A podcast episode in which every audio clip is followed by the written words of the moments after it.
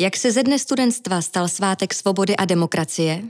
Kdo nosil červené barety a co má společného Opletal s Máchou? V dnešním audiokalendáriu se přeneseme do sedmnáctého listopadu nejdřív roku devatenáct set třicet devět a pak devatenáct set osmdesát devět. Tak nasaď kulicha. Občas z toho může až mrazit. Pravda a láska musí zvítězit nad lží a nenávist. Demokracii bychom už měli. Teď ještě nějaké ty dne. Když ne my. Chceme světlo. Když ne teď. Vydržaj oni. Svoboda. Svoboda. Volnost. Zaposlouchej se do audiokalendária a dožeň s námi během pár minut roky nedávné historie. Díky. Děkujeme. Díky. Díky.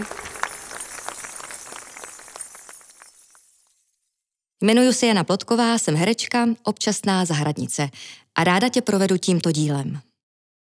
sedmnáctého listopadu slavíme Den boje za svobodu a demokracii a připomínáme si sametovou revoluci, která přispěla k rozpadu už chátrajícího totalitního režimu. To víme asi všichni.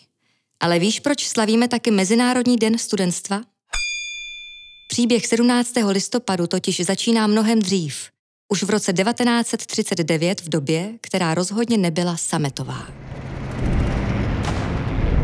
Po zabrání Sudet nacistickým Německem se lidé začali bouřit a atmosféra vlastenectví byla tak hustá, že by se dala krájet.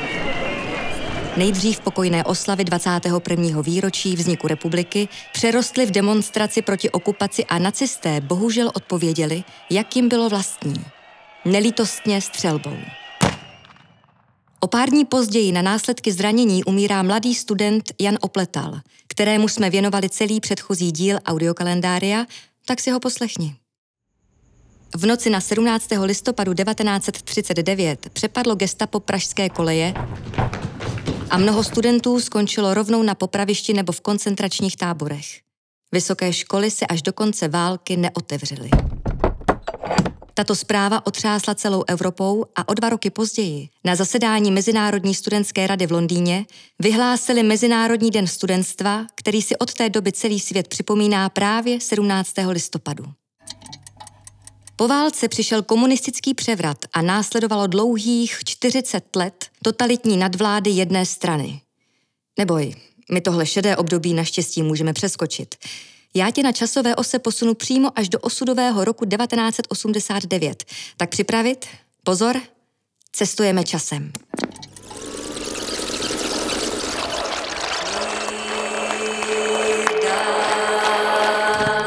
Počkej, to jsme přeskočili trochu moc. Pojďme se vrátit o pár hodin zpátky do rána sedmnáctého listopadu devatenáct set osmdesát devět. Na první pohled běžný listopadový pátek. Venku vane chladný vítr, který schazuje barevné listy ze stromů. A pád režimu už se taky blíží. Ale ani sametová revoluce neměla tak hladký průběh, jak by se mohlo zdát. Všechno to začalo na Albertově, odkud spolek pražských nezávislých studentů pořádal pochod na padesáté výročí smrti Jana Opletala.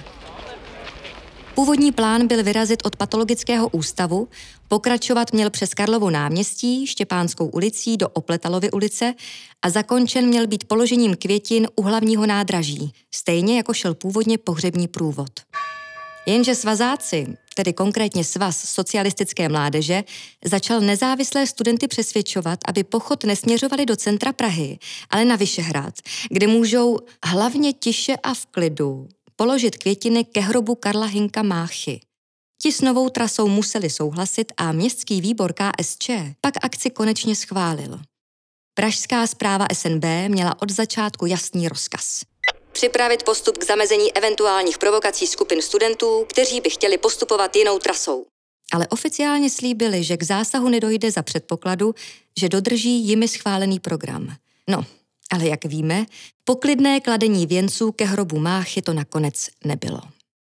sedmnáctého listopadu byl revoluce čas. Kdo, ne-li my? Kdy, ne-li teď? Lží už bylo dost. Svobodnou republiku ve svobodné Evropě. Jsou čtyři odpoledne a na Albertově už se sešlo na patnáct tisíc vysokoškoláků s transparenty. Zpočátku pietní akce postupně nabrala politický charakter a začalo se mluvit hlavně o současných problémech. A že jich bylo dost. Nechceme jen pietně vzpomínat. Jde nám o přítomnost a ještě více o budoucnost. Poroba je horší než smrt. O svobodu se musí bojovat. Zaznívá davem. V pětce průvod, v němž byli kromě studentů i akademici, pedagogové a pamětníci událostí z roku devatenáct set třicet devět, vydává na Vyšehradský Slavín. Zapadá slunce, lidé zapalují svíčky a symbolicky tak plápolají tisíce nadějeplných plamínků svobody. Jenže zásahové složky už tuší, že se schyluje k nějaké velké protirežimní akci, a proto vyhlásí mimořádný stav na celém území republiky. Hlavním cílem je, aby se demonstranti nedostali do centra. A tam taky brzy dojde k prvnímu střetu. Na konci Vyšehradské ulice jsou v půl sedmé pořádkovými jednotkami S N B poprvé zastaveni a zaháněni pendreky. To ale průvod ještě víc vyburcuje a s heslem Češi, pojďte s náma, směřují k centru. V tu chvíli se přidávají další Pražané z ulice nebo okolních restaurací a kaváren. A zrovna míjíme Národní divadlo, kde se hraje Dantonova smrt. Herci mávají z okna a studenti skandují Svobodu umělcům! Svobodu kultuře! Ať žije pan Kemr! Průvod teď míří na Národní třídu, ale v tu chvíli už přijíždí školní pohotovostní oddíl S N B. Lidé netuší, že jsou ze všech stran obklíčeni. Sedí na zemi a před sebou mají československou vlajku a zapalují prskavky. Na SMBáky volají Máme holé ruce. Dívky jim za plexisklové štíty dávají květiny, které si sebou přinesly z Vyšehradu. Na transparentech mají hesla Ne násilí a přestaňte být studenty. Ale na to policie neslyší.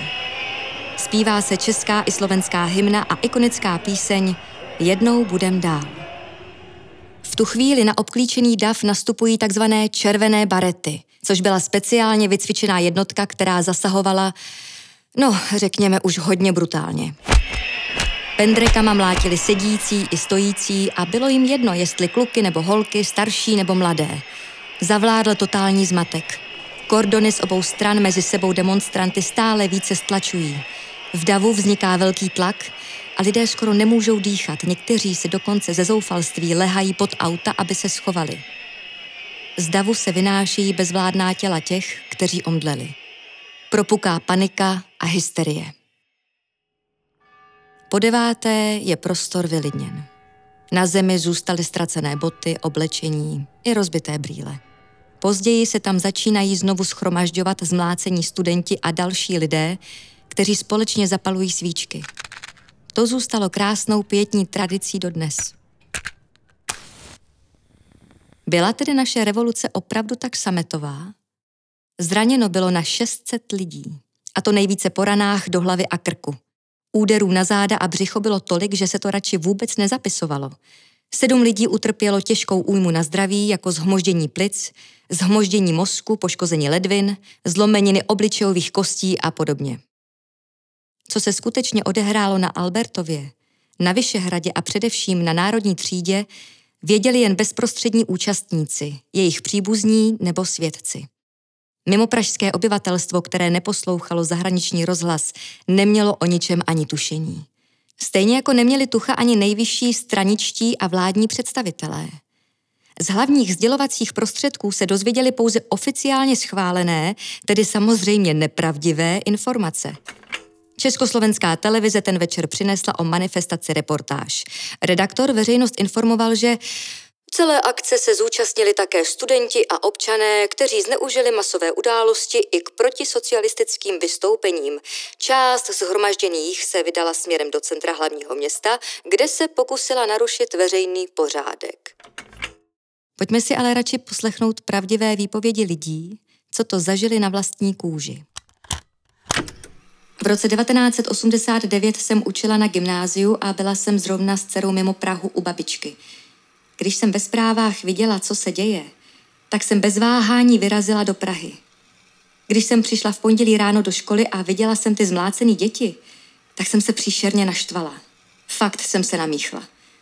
Teď zrovna probírám ve čtvrtém ročníku na střední škole současnou literaturu a vyprávěla jsem studentům o tom, jak to v tom osmdesátém devátém vypadalo. Když jim to člověk vypráví, tak mají pocit, že je to hluboký pravěk. Mají pocit, že se to už nemůže stát znova. Ale já se nějak pořád nemůžu zbavit pocitu, že se to vrátit může. Mně v té době bylo asi dvacet dva. Už jsem toho zažil dost. Jezdili jsme na Leninovu zeď na kampě, tam jsme dostali přes držku.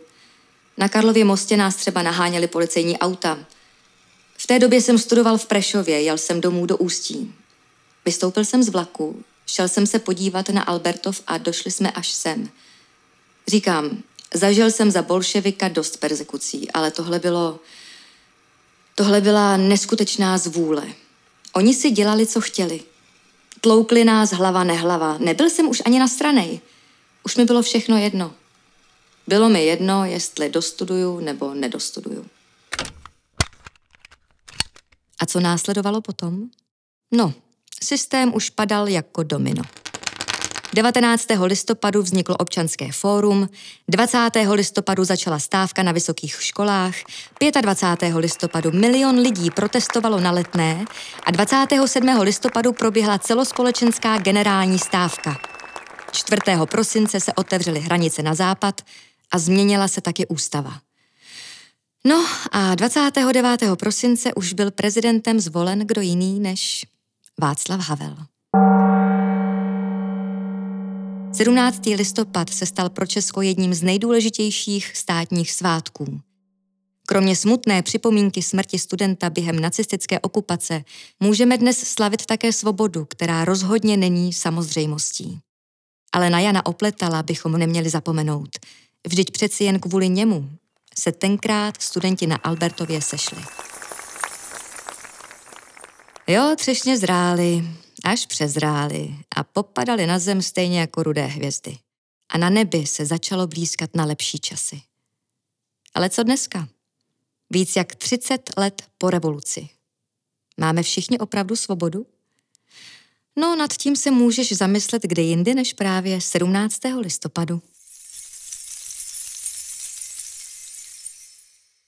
V příštím dílu se na chvíli zastavíme na generální stávce, která přišla deset dní po sametové revoluci.